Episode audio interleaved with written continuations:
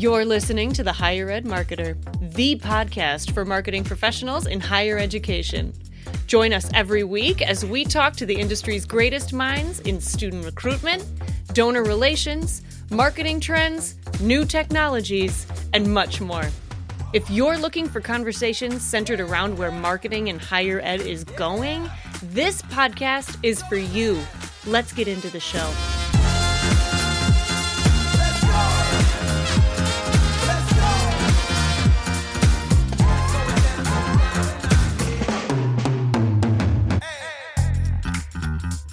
Welcome to the Higher Ed Marketer Podcast. He's Bart Caylor. I'm Troy Singer. And today we have a wonderful conversation with Neal Foard of nealfoard.com. So, listeners, I think Bart and I, for the most part, try to present this podcast in the form of a lab. But today you're getting lecture, a lecture that is very deep, very moving. You will leave very enriched. Bart, can you give us an idea or kind of unpack who Neal Foard is? Yeah, Neal Foard is uh, somebody that I came across actually through Ethan Braden at Purdue. I follow him on LinkedIn. Neal is a wonderful storyteller. Um, that's kind of what he's known for, just kind of a black background, uh, good typography, and he just tells stories. They're stories that anybody can relate to, kind of clever, and they just kind of leave you thinking. And so I reached out to him and asked him to come on to talk about storytelling. And he talks about just the impact that that can make in any kind of marketing. And so, as Troy said, it might not be as much practical things to walk away with as more of being inspired when we're done today. You know what, Bart? This was the first time that I've recorded a podcast that I've had tears through it. That's how moved I was yeah. by a couple of yeah. his stories. Without further ado, here's Neal Foard. Neal, if you would, kick us off with something that you've learned this week that would be interesting or fun to share. Tell you what, I've got a movie recommendation. It's a documentary, mm-hmm. and it's called Accidental Courtesy. And it is about a fellow named Daryl Davis, who is a honky tonk piano player, quite a quite a brilliant musician. He's African American, and he was in this Maryland bar playing with a band. He was the only African American in the band. Sort of mid set, this fella comes up to him and says, You know, I never heard a black fella play that honky tonk piano like Jerry Lee Lewis before. That's really something.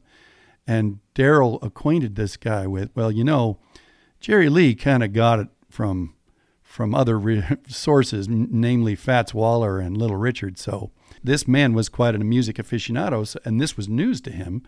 So he found that very interesting. The two of them wind up in a booth having a conversation. And ultimately, this guy says to him, You know, Daryl, this bar you're playing in, this is a Klan bar, as in Ku Klux Klan. And so you're a bit of a novelty around here. And then he shows Daryl his Klan membership card. Now, it would have been a kind of normal reaction to make your exit at this point, but Daryl was honestly curious. What what made you join the Klan? And what's that like? And do you mind if I ask you what it is you believe? Because Daryl found it kind of astonishing that this guy, so friendly, would have been part of an organization who, on paper at least, proves he hates Daryl. That that's kind of what it's all about. And long story short, they wind up being friends. And then he introduces Daryl to a lot of other Klan folks. And this sort of cutting to the chase, Daryl winds up converting by the hundreds a lot of people getting them to quit the Ku Klux Klan. Because when he would ask them, Look, how can you hate me when you don't even know me? When they get down to the end of it, in the end, they kind of thought, well, I, I can't. And it turns out that even a heart cloaked in darkness is still cloaked. It's not ultimately what's at the heart. And he, one by one, he got grand dragons to leave the Klan. And that, I highly recommend this documentary. It's called Accidental Courtesy think you can stream it on Amazon or YouTube even. It's revelatory. That is a story that is typical if you follow Neal of how he'll open your eyes, open your mind, and open your heart with wonderful, authentic stories. So, Neal, for people who are not familiar with you, please give us a little bit about you and your organization. I, my background was in advertising. For 25 years, I was in the, the creative side of advertising. Just lately, I have sort of started my own company, which is called First Rodeo Productions. Basically, what I'm trying to do now is send messages out to the world in the form of videos and social media that is trying to be a kind of antidote, if you will, to the negativity and the bile that seems to populate our airwaves and our news and our punditry. Because it is my firm belief that human beings don't change. And at our core, we survived as a species because of our great talent for cooperation. And the default setting of human beings is to be good to one another. But every once in a while, somebody figures out a way to profit off our division and I don't want to be part of that. I want to be the antidote to that. Neal, we have you on the podcast because of your philosophies and helping our higher ed marketers benefit from them. And the one that I would like to highlight today is your philosophy or maybe your observation that a lot of marketers are more concentrated on the metrics and not really attached to the true happiness of their customer. I don't think I can do it justice, but that's the conversation that I would like, or I should say, Bart and I would like to have with you. Can you introduce us to that philosophy a little bit better than I did? And then we can have the conversation from there. I do believe that what you've put your finger on is the problem. The problem is the metrics. It's what we get measured for, it's what we get judged on, it's what we get paid to produce. And frequently, in service of a metric, we lose sight of what we're really doing it for. You know, the, all of human experience is really a long catastrophe, catastrophe of unintended consequences. For example, the guy that in that in order to stop engines from knocking, this guy created this. He added lead to gasoline and he thought he was doing everybody a favor by cooling the engine knocks when in fact he all of a sudden he's producing lead in our atmosphere. Do you know what that guy's next big invention was? Chlorofluorocarbons in air conditioners and in spray cans. He thinks he's helping, but ultimately the unintended consequences of his actions haunted him for his whole life. And Lord knows that's how so many of us operate we think we're doing the right thing because we're getting a lot of clicks for our boss. But in fact, what you're doing is per- perhaps potentially polluting the marketplace. I'll give you another good example from the world of advertising. Uh, you've got this, you've got this drink that you want to make popular. So your boss comes to you and says, "I need a, I need a way to f- put to market this drink so that people will want it." And it tastes a little bit like orange juice, but it's not orange juice, so you can't call it orange juice. So you call it an orange juice beverage. You know that people are going to mishear you. And it is your willingness to make that mistake deliberately is where we get off the rails. When people decide, I'm off the hook because I didn't lie. I didn't call it orange juice, I called it an orange juice beverage. You knew that they would mishear you. Same thing with the term sales event. What's the one thing you know about it? If you call it a sales event, you know it's not a sale. Because it was a sale, you would have called it a sale. But they call it a sales event knowing you won't hear it right. It relieves them from the pressure of having to actually reduce the prices. If you call it a sale, legally you have to reduce the prices. Call it a sales event, you are under no such obligation. And in fact, by pulling people out of the woodwork to attend the sales event, it creates more buyer pressure and it actually drives the prices up. It is our willingness as participants in this system to just try to hit the metric that our boss wanted us to hit, you know, to fudge it a little and bend the rules slightly and be a little less human. It's that willingness that gets us into trouble. So you've got to be very careful as a marketer to establish metrics that don't let you cheat before my higher ed marketers kind of zone out because they're like, oh, well, we've got accreditation and we've got all these re- requirements around what we're doing. We would never do anything like that. Well, I would just challenge you to say, are you taking in anybody who wants to apply? Or are you really focused on the mission fit students that are really going to succeed at your school? So now that gets a little bit more personal all of a sudden for the higher ed marketers listening, because I think we all would say, well, we want to just get everybody who can apply to come to our school. But what happens when your retention rates and your graduation rates go down to 50% because half the students who started never finished? There's the problem, and that's part of why I think that we can kind of unpack a little bit more, Neal, with some of what you're just saying there, because it's it's a slippery slope to say, well, I would never call it a sales event. That's just not that wouldn't be the way I would do it. But yet, I think what you're saying is there's probably some things that we're doing that are very much in the same bucket. I suspect because we're all subject to this. I participated in it just like everybody else. Anytime you attach somebody's financial well being to having them bend the rules a little bit, they're going to bend the rules because we're all under various kinds of pressure. For example, if you say to a young man, youngly, newly married, maybe he's got a child to support, and you offer him a bonus for bending the rules ever so slightly, he's going to do that because he feels like his first obligation is to feed his family, not realizing that you start down that road, it gets easier to go down that road.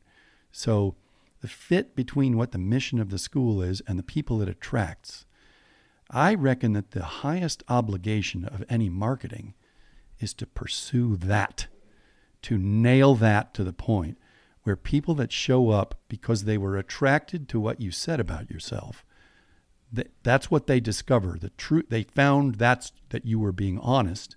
That was the truth, and they thrive there because that's what they wanted. Now it may be that you don't ultimately have a 100% graduation rate for a variety of reasons. And it may be that somebody realizes, well, actually, it turns out that's not really what I was after. But a marketer's job is to make sure that they tell the truth sufficiently that it draws the right kind of person, the kind of person who is deeply satisfied by the experience they had because, yeah, that's what I really wanted. You know, we all know that there is a certain U.S. News and World Report credit that you get for having a high rejection rate. The institution's intention wasn't to go out there and reject a lot of people. It was to create an educated commons, a populace that would make the society thrive. And you, somewhere along the way, by trying to meet those metrics that somebody else established that had unintended consequences, we, we got away from our mission. And car companies do it, electronics manufacturers do it, they lose sight of the real the, the real human suffering they were trying to alleviate and by in doing so created a kind of unintended more suffering. You're right. I think if we don't understand who we are and we don't understand who are the best fit for the people that are going to succeed at our institutions, it's our job as marketers to go out and find those people, find the watering holes that there are, and be able to pull them, attract them to you. Kind of like what you talked about that physics of of being able to be authentic enough to be able to attract those folks. And I think that that's where sometimes we miss the mark, where we are so focused on the metrics, we've got to just you know, or we're so focused on what we've always done. Well, we always put up billboards, we always do this, we always do that, and not get creative in the way that we are approaching the way that we are telling our stories, being authentic, being able to get out in front of that and being able to take it to that next level. So I think that I think you're really onto something there, Neal. I want you to pretend for a minute that you were a completely self-interested uh, parent, and and you are totally selfish about your own child, and you when you send them to that institution, if you're completely selfish, you want to make sure that that child's education prepares them for a life in the real world. In the real world, you're going to meet a lot of different people. They're going to come from different backgrounds, different economic strata, different ethnicities, different nations. Do you really want your child to be brought up in a homogenous, rich only environment that ethnically looks like them? Or are you going to want them to be exposed and understand the world as it truly is? I don't think you strictly send a child to an institution in order to provide them with economic advantage. You want to prepare them for the world that they will one day lead. And therefore, you're going to want an institution that grants entry to a lot of people, a lot of people that haven't gamed the system, that that haven't purchased the kinds of uh, advantages in testing and so on that they're going to that, that you perhaps are willing to or and enabled empowered to do. That's somebody who's entirely self-interested is to to be exposed to an institution that is providing them with a realistic and and broad spectrum of of like-minded individuals so that they can discover when their mind is adept to learning when they are open to different ways of thought it, it will be a very formative thing. So i often scratch my head at how how institutions don't go after that as an objective that every individual that in, that enters the institution is going to be well prepared for a world as it truly is and one in which we can all benefit from being together in the commons Neal, I hear you, and I'm glad that you're going down this path because when I think about American culture, I think that we are rewarded or maybe even admired when we are deemed to be able to do it on our own, to pull ourselves up by our bootstraps and not need the help of others. Um, but what you're saying is quite different. I have an entirely different view of our own history, and I believe it is. I wish there was a term besides whitewashed, uh, because I don't intend for this to contain, contain an ethnic component. Merely that I believe that our history is being told to us incorrectly. The great, the greatness of the Australian experience, the New Zealand experience, the American and Canadian experiences, is that there was a frontier to be populated. And you'll, with my apologies to First Nation uh, Native Americans, uh, when Anglo Saxons arrived uh, and the same for Australia and likewise New Zealand and, and Canada. When, when the Anglo Saxons arrived on the continent, the continent and started spreading, they, they faced formidable environmental challenges uh, from infestations and droughts and a wilderness that was endless. They had to cooperate in order to thrive, in order to survive. It was that cooperation that led them to grow cities and towns. It was a deeply satisfying thing to know that you could rely on your neighbor.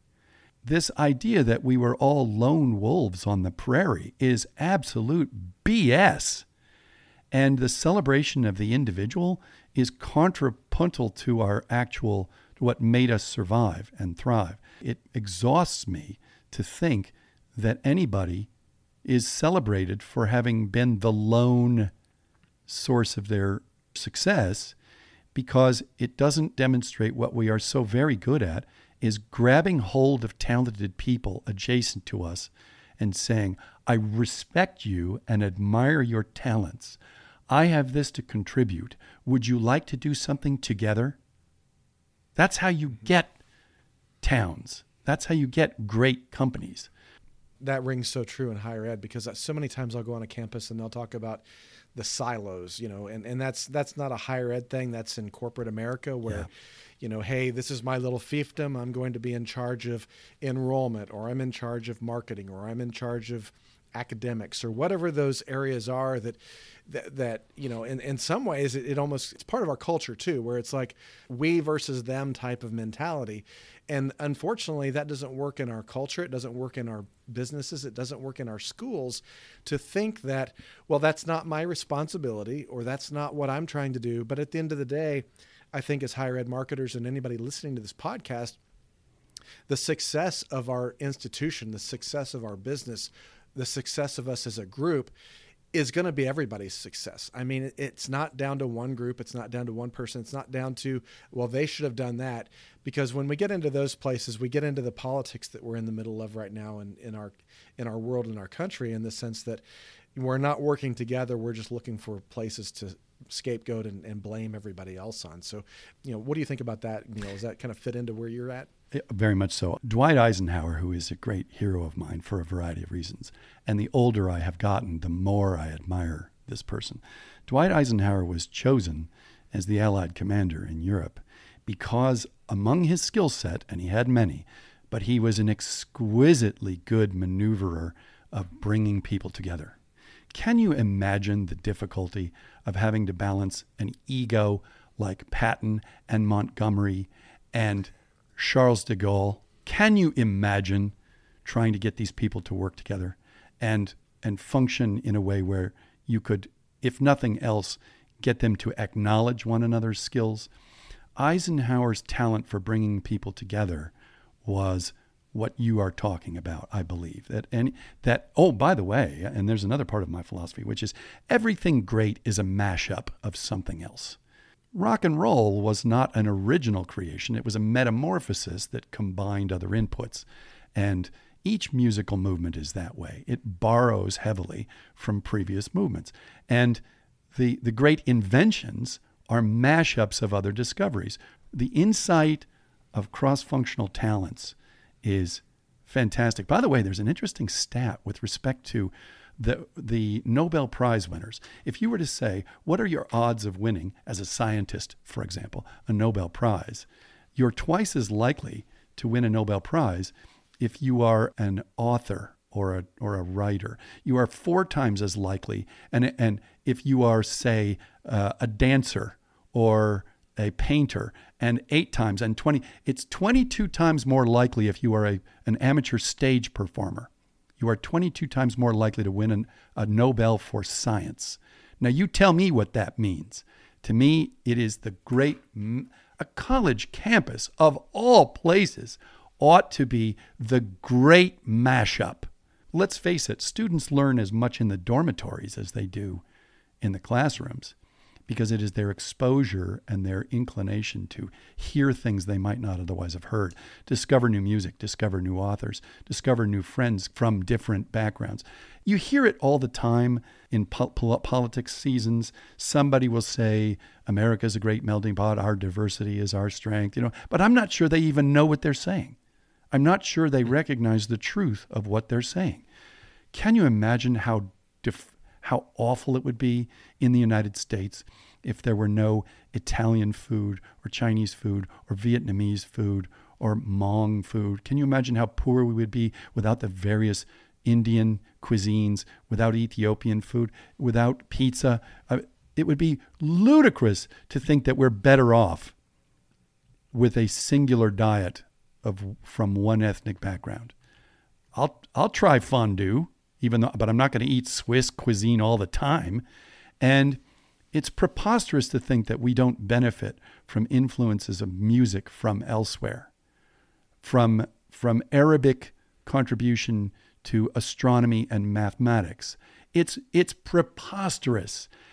Well, doesn't, doesn't it make sense that you benefit from a Chinese neighbor from Taiwan, and across the street is a Korean neighbor, and then there are Vietnamese friends and so forth. You know, when when I got back from two years in Hong Kong, and I I I said, "Oh, he's Chinese," and I was corrected by someone who said, "You know, here we say Asian," and I looked at them like, "You ignoramus." I called him Chinese because he's Chinese. You know, he it would be very much like referring to someone as European after having called them French and his name is Gadois, uh, you know, and him taking some insult from having been referred to as French. I celebrate and embrace and love the idea of the differences of people and let us experiment by pulling in the French cuisine and you know when you are over in China, what you discover immediately is there's no such thing as Chinese food. There are 52 different. There's Hunanese and Taiwanese and Shanghainese and Sichuan and you know and so on and so on. And forgive me if I'm mispronouncing that, but you know it's it's such a delicious and wonderful thing to discover a new cuisine. Well, that rule to me applies to disciplines, and a, a mathematics silo against a physics silo is an absurdity. But likewise, it's an absurdity for someone to not want the humanities involved in the sciences and vice versa. I'm not saying it to grind a political axe. I'm saying it as a parent who wants a child that will have an, a view of the world that is curious and embracing and open and outwardly focused. I want them to be endlessly fascinated by learning something new. You know, uh, I just found out today that Quentin Tarantino, when he was doing Reservoir Dogs, his first movie, that he deliberately went out and to get a female editor he said, I suspected that a female editor would be more nurturing towards a first time director. Now, Quentin Tarantino, if I were to describe to you that I would, if I were to say, well, Quentin, you know, he's a big lefty, not a chance. Not a chance. He was, come on, the Reservoir Dogs, right? Grindhouse? No, he's just embracing the differences. Thank you very much for uh, taking us there. I, I certainly appreciate that. And I think I have a lot of beliefs that align with yours as I do, as I know that Bart does. And you've also given me some things to think about a little more deeply than I have before. But I also want to make sure that I touch on a subject that I want our listeners to hear from you. Maybe examples of how to best humanize stories to the degree that you are suggesting, because there's probably an argument from listeners that this is easier said than done. I'm evaluated with metrics, and you're asking me to emphasize more on the outcomes or the happiness of the customer or of our audience. So, are there examples where this is very apparent and that has worked well for the institution, brand, etc., that has put forth that effort. I think you're you're right to sort of take us there because, yeah, you can talk all day long about um, about the fluffy idea of uh, you know sending a vibe into the universe that's going to uh, create a gravity that's going to attract people. But let's talk turkey about real results. And I've got a terrific example, I think, of from Procter and Gamble. Procter and Gamble, maker of packaged goods, as you can imagine, you know, when you're when you're in the the grocery store wars where you are doing battle with everybody else on the shelf and you really do you're measured on the most brutal metrics about how much shelf space do we occupy? What price point are we going to be able to get away with to remain competitive against store brands? How are we perceived? You know, there's a very much economic drive to these things. And yet, and yet, A.G. Lafley, the, the CEO of Procter & Gamble when I was I never worked on P&G and I and it's to my detriment because these people are some of the smartest most driven people uh, out there in Cincinnati. These are not these are not lazy people and they're not fluffy people. But A.G. Lafley had a kind of mission, which was it has to be about something more than clean clothes. The advertising and the marketing we put into the world cannot be exclusively about how it has this additive, or it'll get you 20% whiter clothes, or 15% whiter teeth, or protect this better, or the soap will get you this much cleaner. Even though that did occupy a tremendous amount of their energy at P&G was to, to meet those metrics. He didn't want to just tell that story. What he wanted to do, and it was explicit instructions, as I understand it, having not been in the room. But during the Sochi Olympics, for example, they were going to buy a very, very expensive piece of television advertising to run while they were doing those Olympic Games. And his instruction, as I heard it, was that he wanted the creative people to, quote, write a love letter to the people that buy our products. And I, unquote. And I thought, oh, that's brilliant. Can you imagine getting that as an assignment? And so, what mm. they did ultimately, the piece of creative, the story they told was this in a, in a beautifully shot montage from several different households around the world, they had a series of infants growing up and the infants, one in Russia, one in Canada, one in the United States, I cannot remember where the fourth was, but they were these babies growing up. And as you would imagine, there's these little infants falling or falling on their butts, and the mother's picking them up, and in the different languages saying, "Oh, you know, get back up, come on, let's go again," and and then they show the little infants becoming toddlers, and the toddlers are in ice skates, or they're on skis, or they're on snowboards, and and uh, as they're getting bigger, they're falling down on the ice and falling down in the snow and so forth. But uh, perpetually, the mother is there to help them get back up. And then later, they're teenagers, and it's the same thing. They're crashing and they're colliding and they're falling and they're they're hurting their knees and they're spraining their wrists and so forth. And there is the mother to put the ice pack on and encourage them. You know, it's not as bad as you think. And I know you're cold and so on. And then now they're in competition and they're failing again and again in competition and they're not quite making the jump and they're not scoring the goal and they're getting smashed against the boards. But again the mother is there to show them in rehab and ultimately the commercial shows them in the competition in the olympics.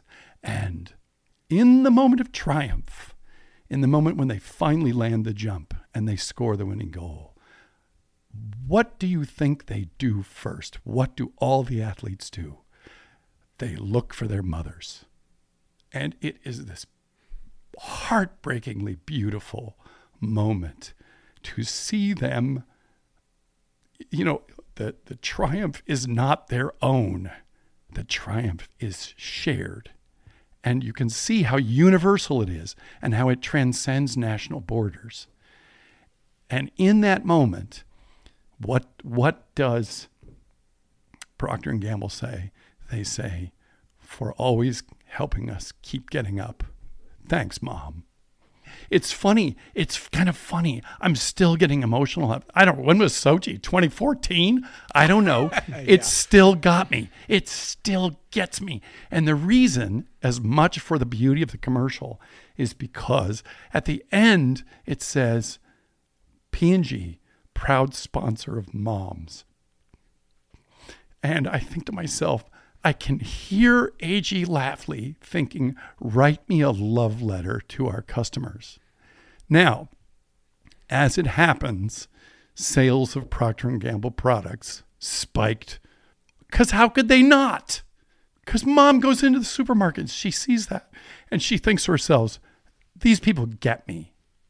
They know, they don't know what I do. They know why I do it.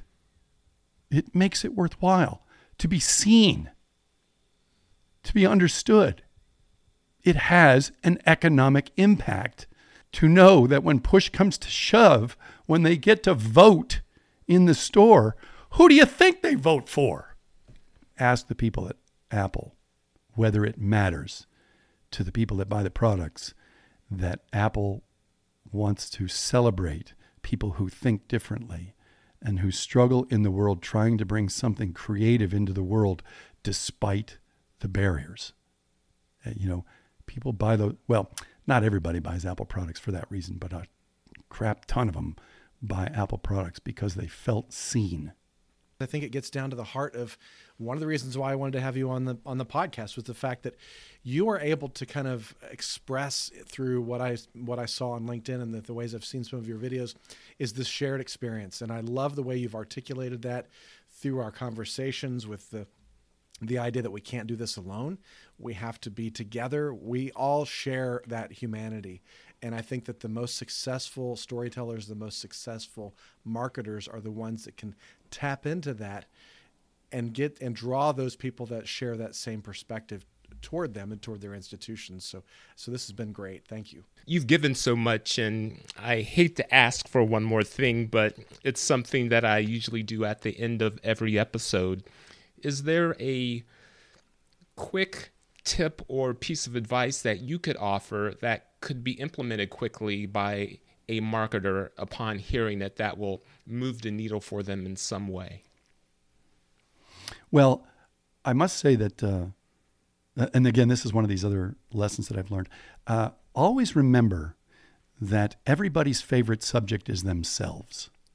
And so when you are marketing something, try not to talk about yourself, but rather stand next to the person whom you are speaking with and think, let's look at something together.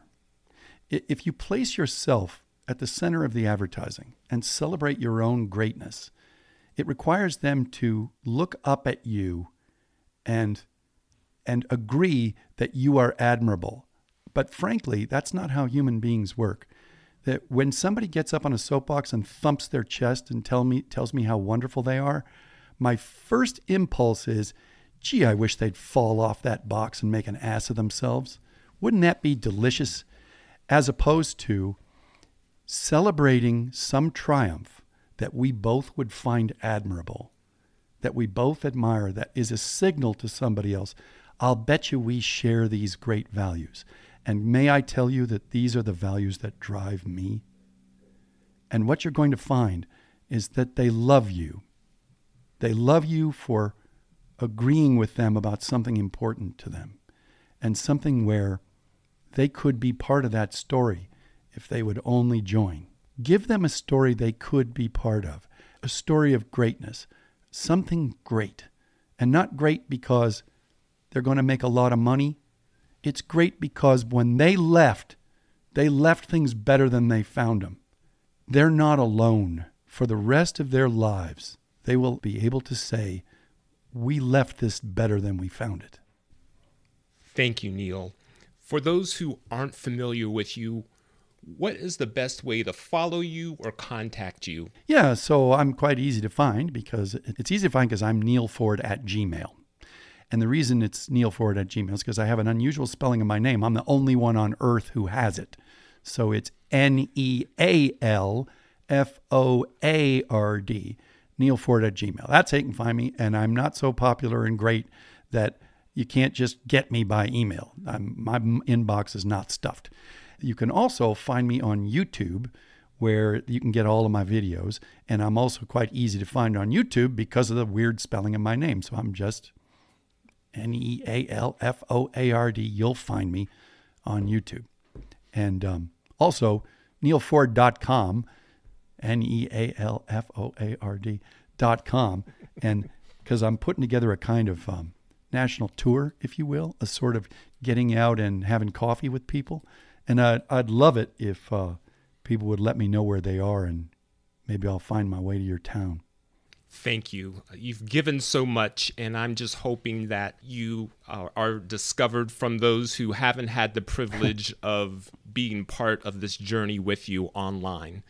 So, again, thank you for being a part of the Higher Ed Marketer podcast. Troy, it's not an exaggeration to say this has been my pleasure and it is a, a real treat to get to know you and Bart. So thank you for having me on. Vaya con Dios. Bart, what are your final thoughts before we close the show? Certainly, there's a theme that ran through this entire conversation: the, the idea of, of you know recognizing and celebrating those things that are are different among each of us, but bringing it together. I think the idea of working together, we're stronger when we do that together. Uh, the idea of being together was a thread that went through this entire conversation that I think Neal articulated so very well.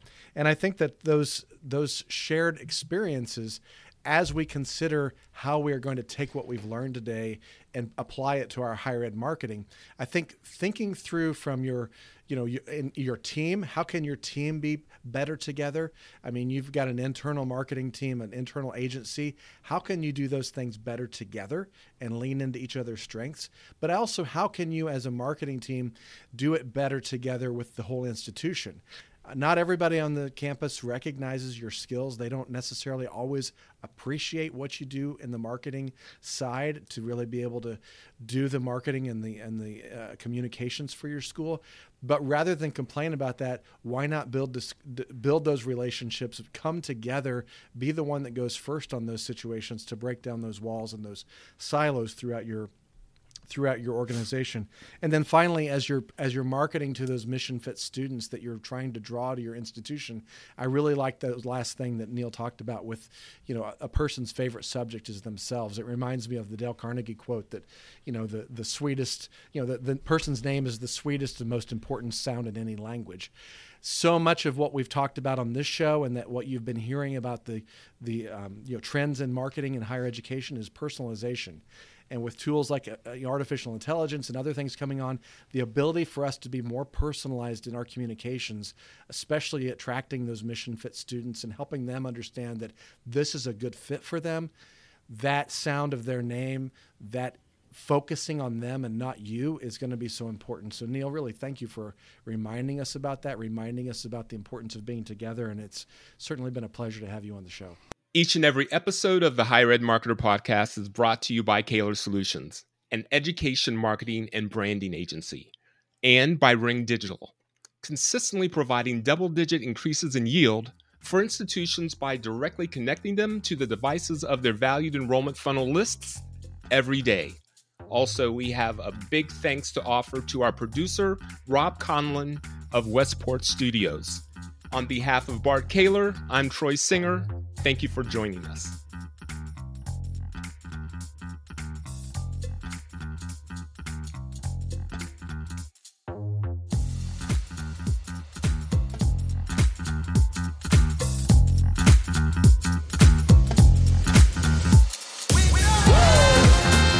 You've been listening to the Higher Ed Marketer. To ensure that you never miss an episode, subscribe to the show in your favorite podcast player. The Higher Ed Marketer is a production of Caylor Solutions and Ring Digital in partnership with Westport Studios. Views and opinions expressed by guests on the Higher Ed Marketer are their own and may not reflect the views and opinions of their organization. Know someone who's a mover and a shaker in higher ed marketing? Visit www.higheredmarketerpodcast.com and click on our Contact Us page. We'd love to have you tell us about them. Until next time.